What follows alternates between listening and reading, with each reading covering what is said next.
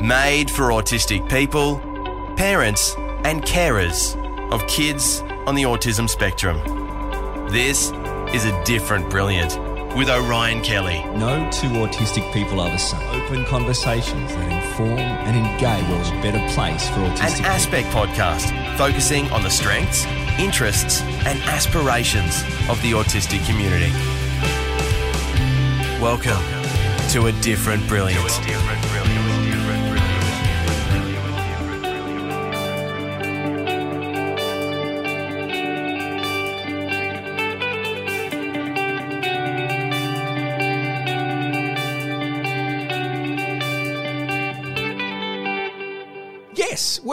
To A Different Brilliant. I'm your host, Orion Kelly, and I'm autistic. Now, my purpose is to inspire, inform, and entertain you through focusing on the strengths, interests, and aspirations of the autistic community.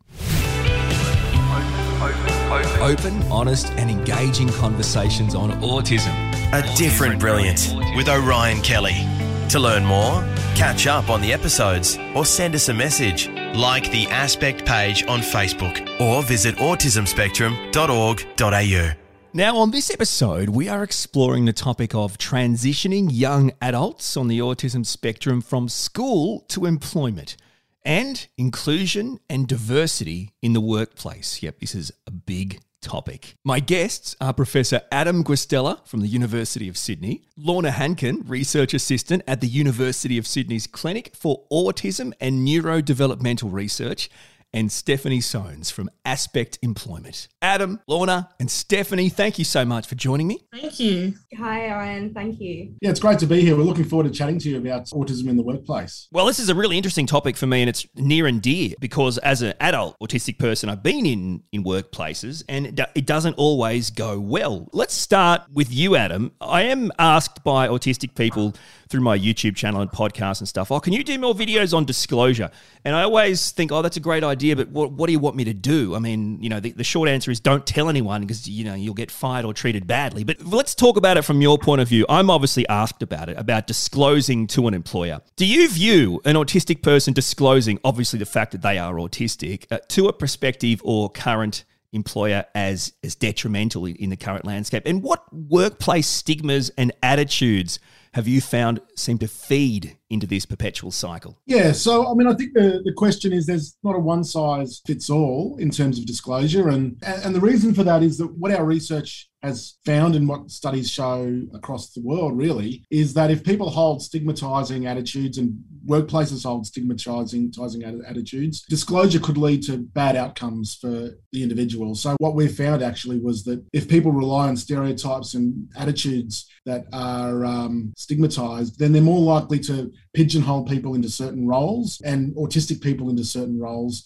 And they're also more likely to not promote them at the same rate as other people. So there, there can be really negative consequences if businesses don't have inclusive frameworks for disclosure in, in the workplace. But at the same time, that, that's not the way it should be. And, and, and things really desperately need to change for everyone concerned. And so we would promote disclosure where there are appropriate supports in place. And so you would think that if a business top down really has support mechanisms in place and also a, a good framework for providing adaptations and language around autism for the workplace, then it's, it's obviously a better and safer environment that results in what the person really wants is a real response that results in a better outcome for the individual in the workplace.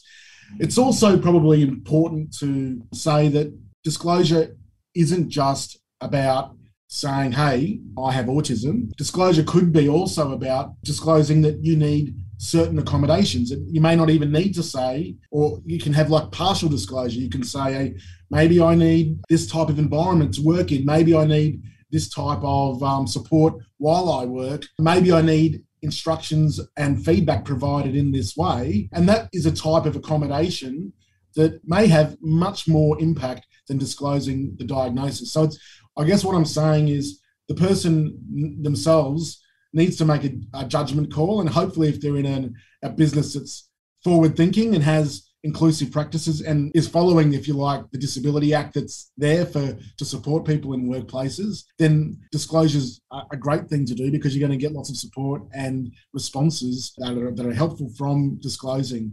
But if that's not your business, then you might need to be, you know, more careful about what you disclose. Lorna, would you add to that? Yeah, I think firstly, it's really important to recognize that most autistic adults in the workplace have probably had a negative disclosure experience and that can really cloud people's decision about whether to disclose in a new workplace that they might be in. So i think firstly it's really important for people to kind of address any negative experiences they've had in the past and work through like some of the emotions that might be around those. I think there's also some decisions that can be made about who to disclose to and you might not want to turn up in a monday meeting in front of your whole team and say oh hi by the way i'm autistic. That approach could result result in more negative outcomes if people aren't ready for it, if people aren't aware of what that might mean.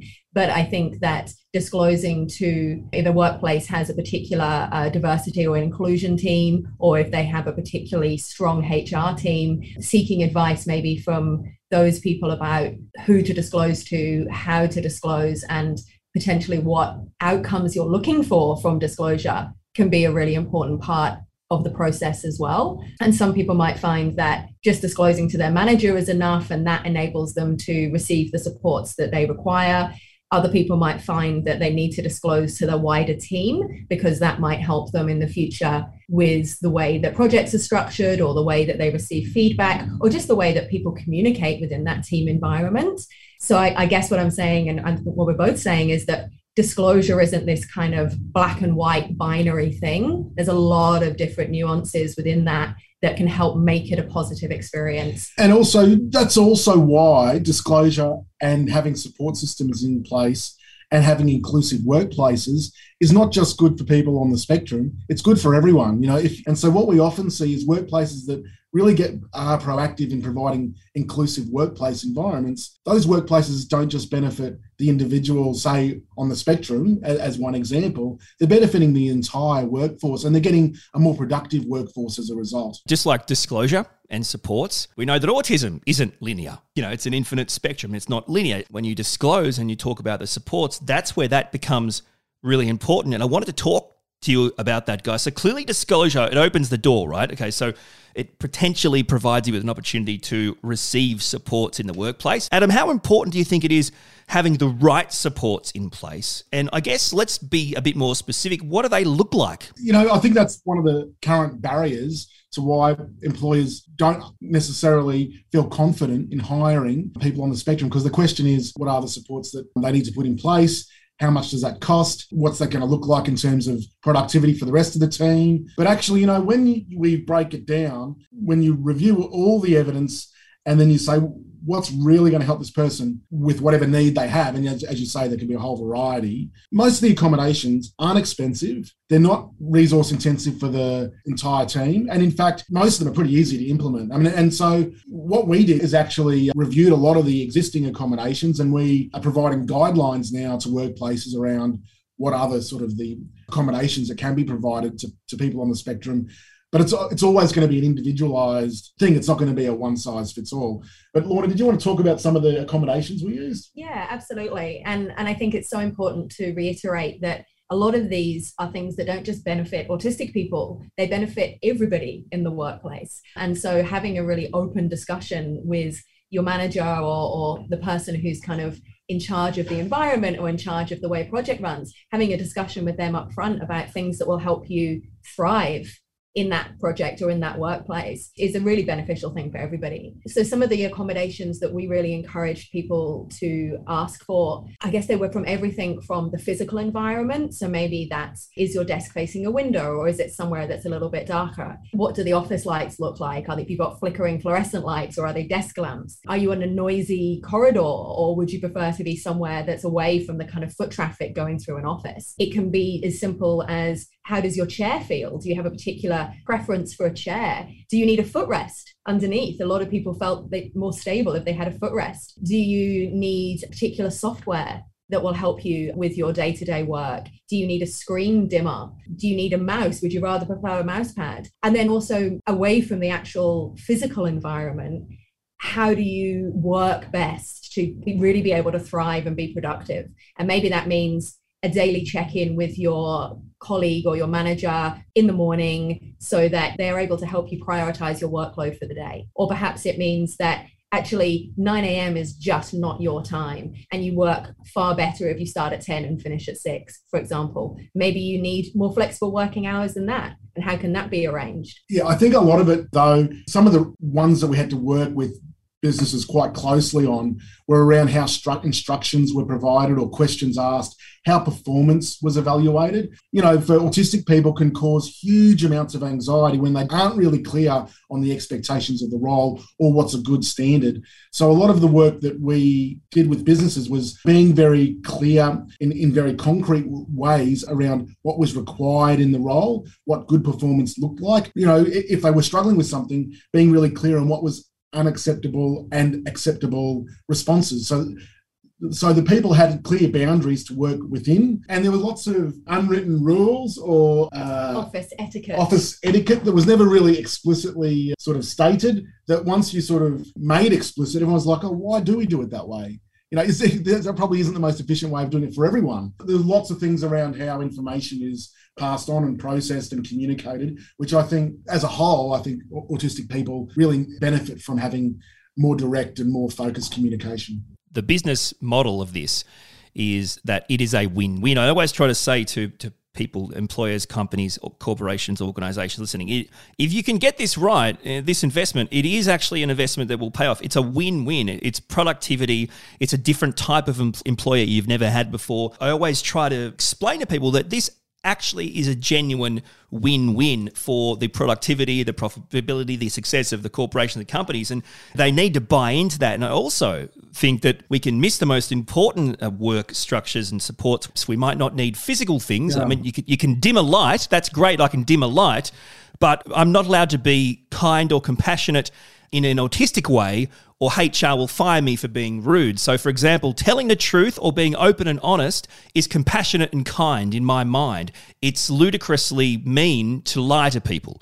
It's ridiculous. It makes no uh-huh. sense. Of course, if I'm being kind and compassionate, you know, Jenny or John in the office saying I'm rude or brutal or, or uh, you know, obstructive or whatever, and then of course I get fired.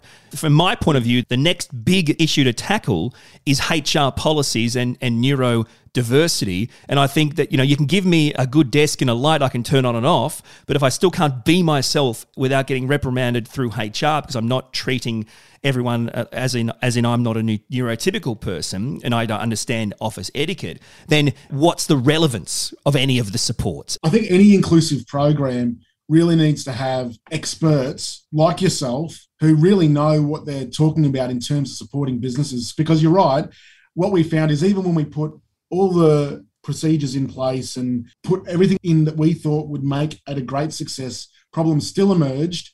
And there were things that unexpected happened. And it often involved interpersonal relationships. And they're not sort of things that can be solved just by having a again a blanket response and there needs to be an expert there that really knows probably what that the person might have meant or why they responded in that way and how the business as a whole can respond to those sorts of situations. And that is certainly something that is not going to be solved by having a manual. It's about having an expert there that's with the team ongoing. One of the other massive areas that we found really useful was actually helping people to get through the recruitment door. What we found with a lot of the people that came onto the program is they'd submitted for 200 jobs, you know, their CV, and they'd turn up for the interview and constantly being rejected. And when we when we looked at why, they would often say, "Oh, you know, the interview process was too hard, or I, did, I, I, froze on the spot, or you know, I didn't present my skills well enough." What that required is, you know, when you looked at the interview questions, they're often, as people have said before, really unclear. They're quite a lot of self promotion, and they you needed some sort of strategy to understand what the business was really asking to respond effectively. What we actually did at is actually change the way that the interview was conducted and made it far less threatening for most autistic people. And what we found is when we did that, they performed brilliantly in the interviews as a whole and got jobs. But most importantly, when they got into the job that they probably wouldn't have got if they we didn't change those recruitment processes, they did really, really well. And I should say that our candidates weren't pre-selected for hmm. high performance; they just did their role really well. But they weren't able to articulate that in interviews. So I think yeah. a lot of in, the inclusive practice is also about changing the way that recruitment is done from not just relying on newspaper advertisements or online seek advertisements to also changing the way that skills are identified for autistic people. As you say, the, the standard interviewing technique is, is designed through a neurotypical lens for neurotypical people. And that means that autistic people are either must either mask, as in not be themselves to get through, or if they be themselves, they've got no chance. And from personal experience, I'm always the second interview dude. I never make it past the second interview. And this is always when they're really excited about my application in the first interview and something just doesn't work. And, you know, it's probably those, uh, those silly online forms. You've got to fill out 20 pages about personality stuff, which half the questions I don't even understand what I'm, what's the right answer for me. I don't, I don't really know. This is, it comes across contradictory. But look, all the things we just talked about, and certainly the stuff you've talked about with regards to interviews, feeds right into Stephanie's walk of life here. And, and Steph, by the way, if you want to contribute anything with regards to your experiences with disclosure. You must mm. talk to people about this all the time. Uh, you must have parents ask Definitely. you all the time, should I tell? What's your experience? Definitely. With all of our participants that we're providing support to at Aspect, not only families, uh, school leavers that are wanting to finish school and looking at work, disclosure is a big topic. You know, it is something that we are working through with our, you know, day in and day out when it comes to current employment, you know, so people that are currently working in existing roles that access support from aspect that come to us and say you know what do i do if you know something's happened at work? Been working for years and they've not disclosed and it's come up something's come up where there's been a matter at work. My employee doesn't know how do i go about this? And you know it's really navigating case by case. What's going to be the best outcome for you? You know when i'm talking to families and participants what do you want to disclose? What do you feel that this employer or this workplace setting needs to know about you to really understand you, to support you in succeeding, in having that longevity in your role. You want to be here, you're enjoying your team. Sometimes, you know, it, it is because of changes within the workplace and whether that's change of supervisor or management or the way the structure of the role and that hasn't been communicated in a way that that individual actually can break it down and understand what's happened it's normally you know being transparent understanding the support needs of that employee. Yes if that means that they are on the autism spectrum you know it's having the having those conversations. How do we support you? And whether that's we can go in and, and support that individual to talk to the employee or we go through case by case how can they have that conversation? And then we've got school leavers that have come on board and that talk to us about i'm going for an interview or i want to apply for this job. I always advocate for personal preference personal choice. We do a lot of autism awareness consultancy and training as well with employers. So a part of that is talking about disclosure where you might have employees or want to look at a neurodiverse workplace and invite all different walks of people to apply for jobs. But you need to understand what is the basics of what do you know what autism is? What does that mean? There's all different stages here when it comes to disclosure as to where that individual sits and, and the outcome best for them. Yeah, I totally agree. By the way, this this can only be a personal decision. And what's sobering for me is we talk about the mental health of autistic Australians. It's not good. Life expectancy, all these kind of things. Then you have to factor in the idea that we have young autistic people, and then they go up through life. It's actually occurring to them. It's a decision they must think. Should I tell people who the real me is, or you know, they have a medically diagnosed disability, and it's it's actually a question and a conversation weighing up pros and cons of actually telling people who they are and then you wonder why autistic people have life expectancies 30 35 years you know less than other people and why mental health is such a problem. It's it's not a good place to be in. And I, it's one of those conversations that I keep having with people and there's no right or wrong answer. But from your point of view Stephanie Aspects Employment Mentoring Program and the SLES program. You've just talked about some of the conversations you've had. Do you want to quickly tell us more about this as a whole, this program that you're involved in? Both of our programs, our SLES program, which is School Leavers Employment Support Program, which is post school, both programs funded under NDIS. They are autism specific and strength based programs, which are individualized and a small group to find, maintain meaningful employment. But if I talk a, little bit about the SLES program or what we offer or what is offered under NDIS funding, you know, it is to enable school leavers post school to build their skills, confidence, and that transition from education to employment, that whole setting of you know, Monday to Fridays, there's school's not there anymore. You know, what am I, you know, I've got this less funding. What does that mean for me? What does work look like for me? Does work look like I need to get a job casually, full time? And we provide a program over a course of 24 weeks. It's looking at different workshop topics and different skills around workplace expectations and behaviors. You know, it's looking at social skills at the workplace. We do a lot of work around organizational skills, communication skills it's really about identifying what are the roles, what kind of work do you see yourself doing? We talk about disclosure, you know, we talk about what are reasonable workplace adjustments, how to, and, you know, deal with anxiety and, and manage that within the workplace. We do the basics of, you know, when you're finding keeping a job, writing a resume, your cover letter, you know, interview skills. But we do find that work around mindfulness and stress management is something that we need to hone in and build that capacity and confidence of our school leavers within our school leavers program. It does also provide, you know, we provide some opportunities to link with some employers to look at internships and work placements and really within that workplace setting where you have a employment mentor that comes out and supports you within that setting as well. From the work skills learning workshops you know that then provides an opportunity to go into employment mentoring. And our SLES programs is small group. It's about being able to engage with other individuals and participants that have finished school and looking at job uh, prospects and opportunities while talking about those strategies of to how to manage when you are in employment. Our employment mentoring program is a one on one strength based program to look at assessment, employment assessment, you know, what kind of work have you done in the past? What are you looking at doing? Really building any occupational decision making around being able to match your skills to what kind of work that you're looking for. We focus a lot on the pre-vocational skill development side of, you know, what are the things that you really enjoy doing? What is your qualifications and skills?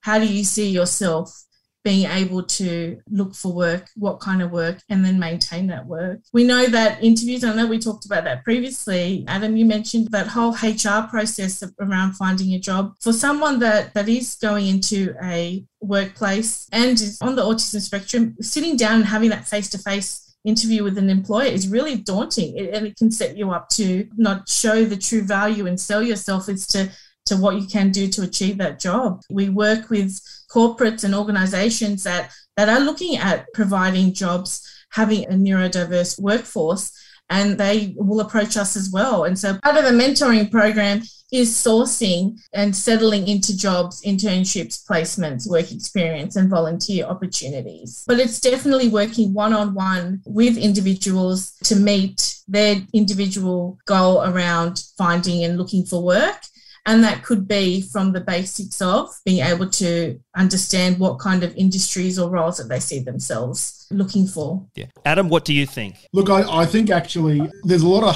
hard stories of autistic people trying to get jobs and having a, a lot of rejection and a lot of bad experiences in the workplaces. And I think at a high level, we have to be really strong about this and say it's actually not any autistic person's fault that they find themselves in this situation. Mm. And it's really at a high level, it's really a government responsibility to promote businesses to take a top down approach yeah. to inclusive practices to support mm. people mm. in need. It's ultimately the responsibility of government and businesses to take this on to improve the workplace.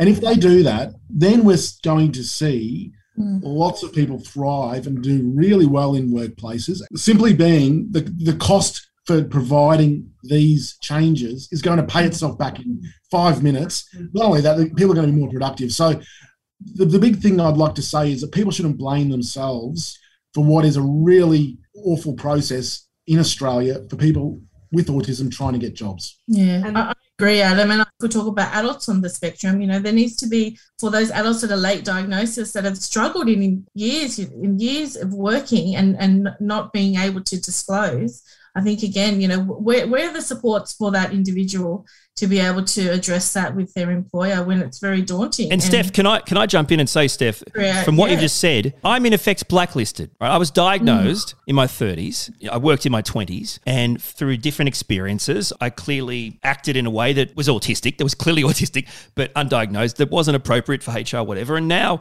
I have no references. Who are my references? Mm. Oh, he's he's not a he's not a team player. He doesn't play well with others. He can come across too intense or too honest or too brutal in my mind, I don't think I'm employable. I've given up on my own career. Um, I'm just looking after trying to work out the best thing for my son. That's where I'm at, Steph. That's where I'm at, Adam. That's that's that's where I'm at. I can't go back and go. I've got a diagnosis now, and they're going to go, "Oh, it's okay. It's all better." Yeah. They're not. I'm sorry, people aren't like that. They're going to go, no, that's not an excuse, mate. Catch you later. Ryan, I think it's it's so important as well what you're saying there about it is not up to the autistic person to be the one making all the changes to be mm. masking to be trying to meet the neurotypical structures of the workplace it is so important for workplaces to train their staff from a top down approach to be open to different working styles, different communication styles, to not be in this kind of fixed mindset that if you're honest, that means that you're not a team player and you're not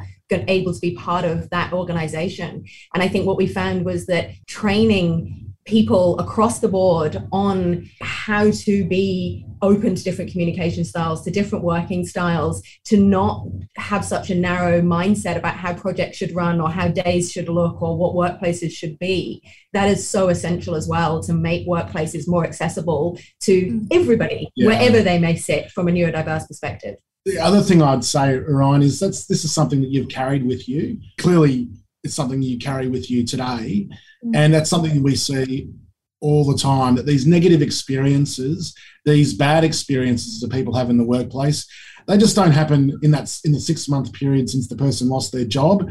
They carry that experience with them for the rest of their lives. It results in many people losing confidence in working, mm. losing confidence in feeling productive, and increases mental health concerns long term. This is a major issue that we need to be thinking not as a, an issue that affects people in a job. It affects people for their lifetime if they do not and feel like they are productive, supported people in their roles. Yeah, well, Adam, I'm a bad, I'm a bad person. I'm a bad employee. I'm unemployable. They're my thoughts. And you know, in the programs that we've managed, there are lots of people that came to us and were like, "I've never been able to hold a job. These are the reasons why." And when we provided the accommodations, or we or the workplace provided the accommodations, they thrived. Yep. You can't get more black and white than that. And my question to, to everyone is who's responsible for that? And to be fair, we're talking about something completely different. But if I have any mental health concern or if I have any physical health concern, no one goes, oh, it's your fault you've got that physical health concern or it's your fault. Mm. It should be it should be the workplace that, that provides the accommodation to support me, and it's no different for people on the spectrum. How important is this conversation? This is probably one of the most important conversations I've ever had. It's yeah. gone it's gone way too long. In fact, not enough, in my opinion. I think even though we've talked for this long, I don't believe we've talked enough. This is critical. What's more important to a person's mental health and, and ability to live a good life than employment? What, I mean, what is That's there? Right. Uh, so it's not working, and we need to fix it. And you guys have made it very clear how you are trying to fix it, how you're currently fixing it, and what needs to happen. And I guess I'm relying on you guys to uh, all all three of you to continue the work you're doing and to, and to push harder. Forget about me. I'm shot for my eight year old son. So um, we're relying on you guys, and I really do appreciate the time and effort you're putting in into your work. But I guess what I'm saying is I'm going to need more from you guys, please. So uh, the other thing, Orion, is this podcast. You're doing your bit, and this is this has been a great interview. Hundred percent. You know, you aren't shot. We've got a lot of advocacy, and I'd love to be able to advocate with you not just for you. So, I was going to say the same thing, Orion. I would not underestimate the power that podcasts like this have. Yeah. This is now your vocation. This is now your purpose. So mm. definitely don't sell yeah. yourself short. Yeah. Thank you. I really appreciate it. That's very nice of you. And uh, Steph, again, uh, thank you so much for uh, all the work you do uh, with Aspect. I really do appreciate it. You're welcome. I mean, my passion. This is, you know, employment, supporting individuals to be able to feel confident. They don't feel worthless, so they don't feel like they've lost their jobs because of them. Is really important. Is something that I will continue to advocate for and and definitely push for more supports for people. One of the best podcast conversations ever. Thank you so much for joining me, and uh, hopefully we'll chat again soon, guys. Great It's meeting you all. thank you, Orion. Wonderful conversation. Thank you very much. My guests on this episode were Professor Adam Guastella and Lorna Hankin from the University of Sydney and Stephanie Soans from Aspect Employment. Hey, thank you so much for listening to another episode of A Different Brilliant. I really do appreciate it. Now, if this episode has resonated with you, I'd love it if you'd share it with your family and friends so we can reach more people. And if you'd like to continue the conversation, just like the Aspect page on Facebook or visit autismspectrum.org.au. You're also welcome to send me a message via my website, orionkelly.com.au. A Different Brilliant is an Aspect podcast. Executive producers are Lisa Cassidy, Dr. Tom Tutton, and Julie Fenwick. I'm Orion Kelly. Thanks for listening to A Different Brilliant with Orion Kelly, an Aspect podcast on the strengths, interests, and aspirations of the autistic community. Our door is open anytime. So, like the Aspect page on Facebook or visit autismspectrum.org.au. My aim make the world a better place for autistic people.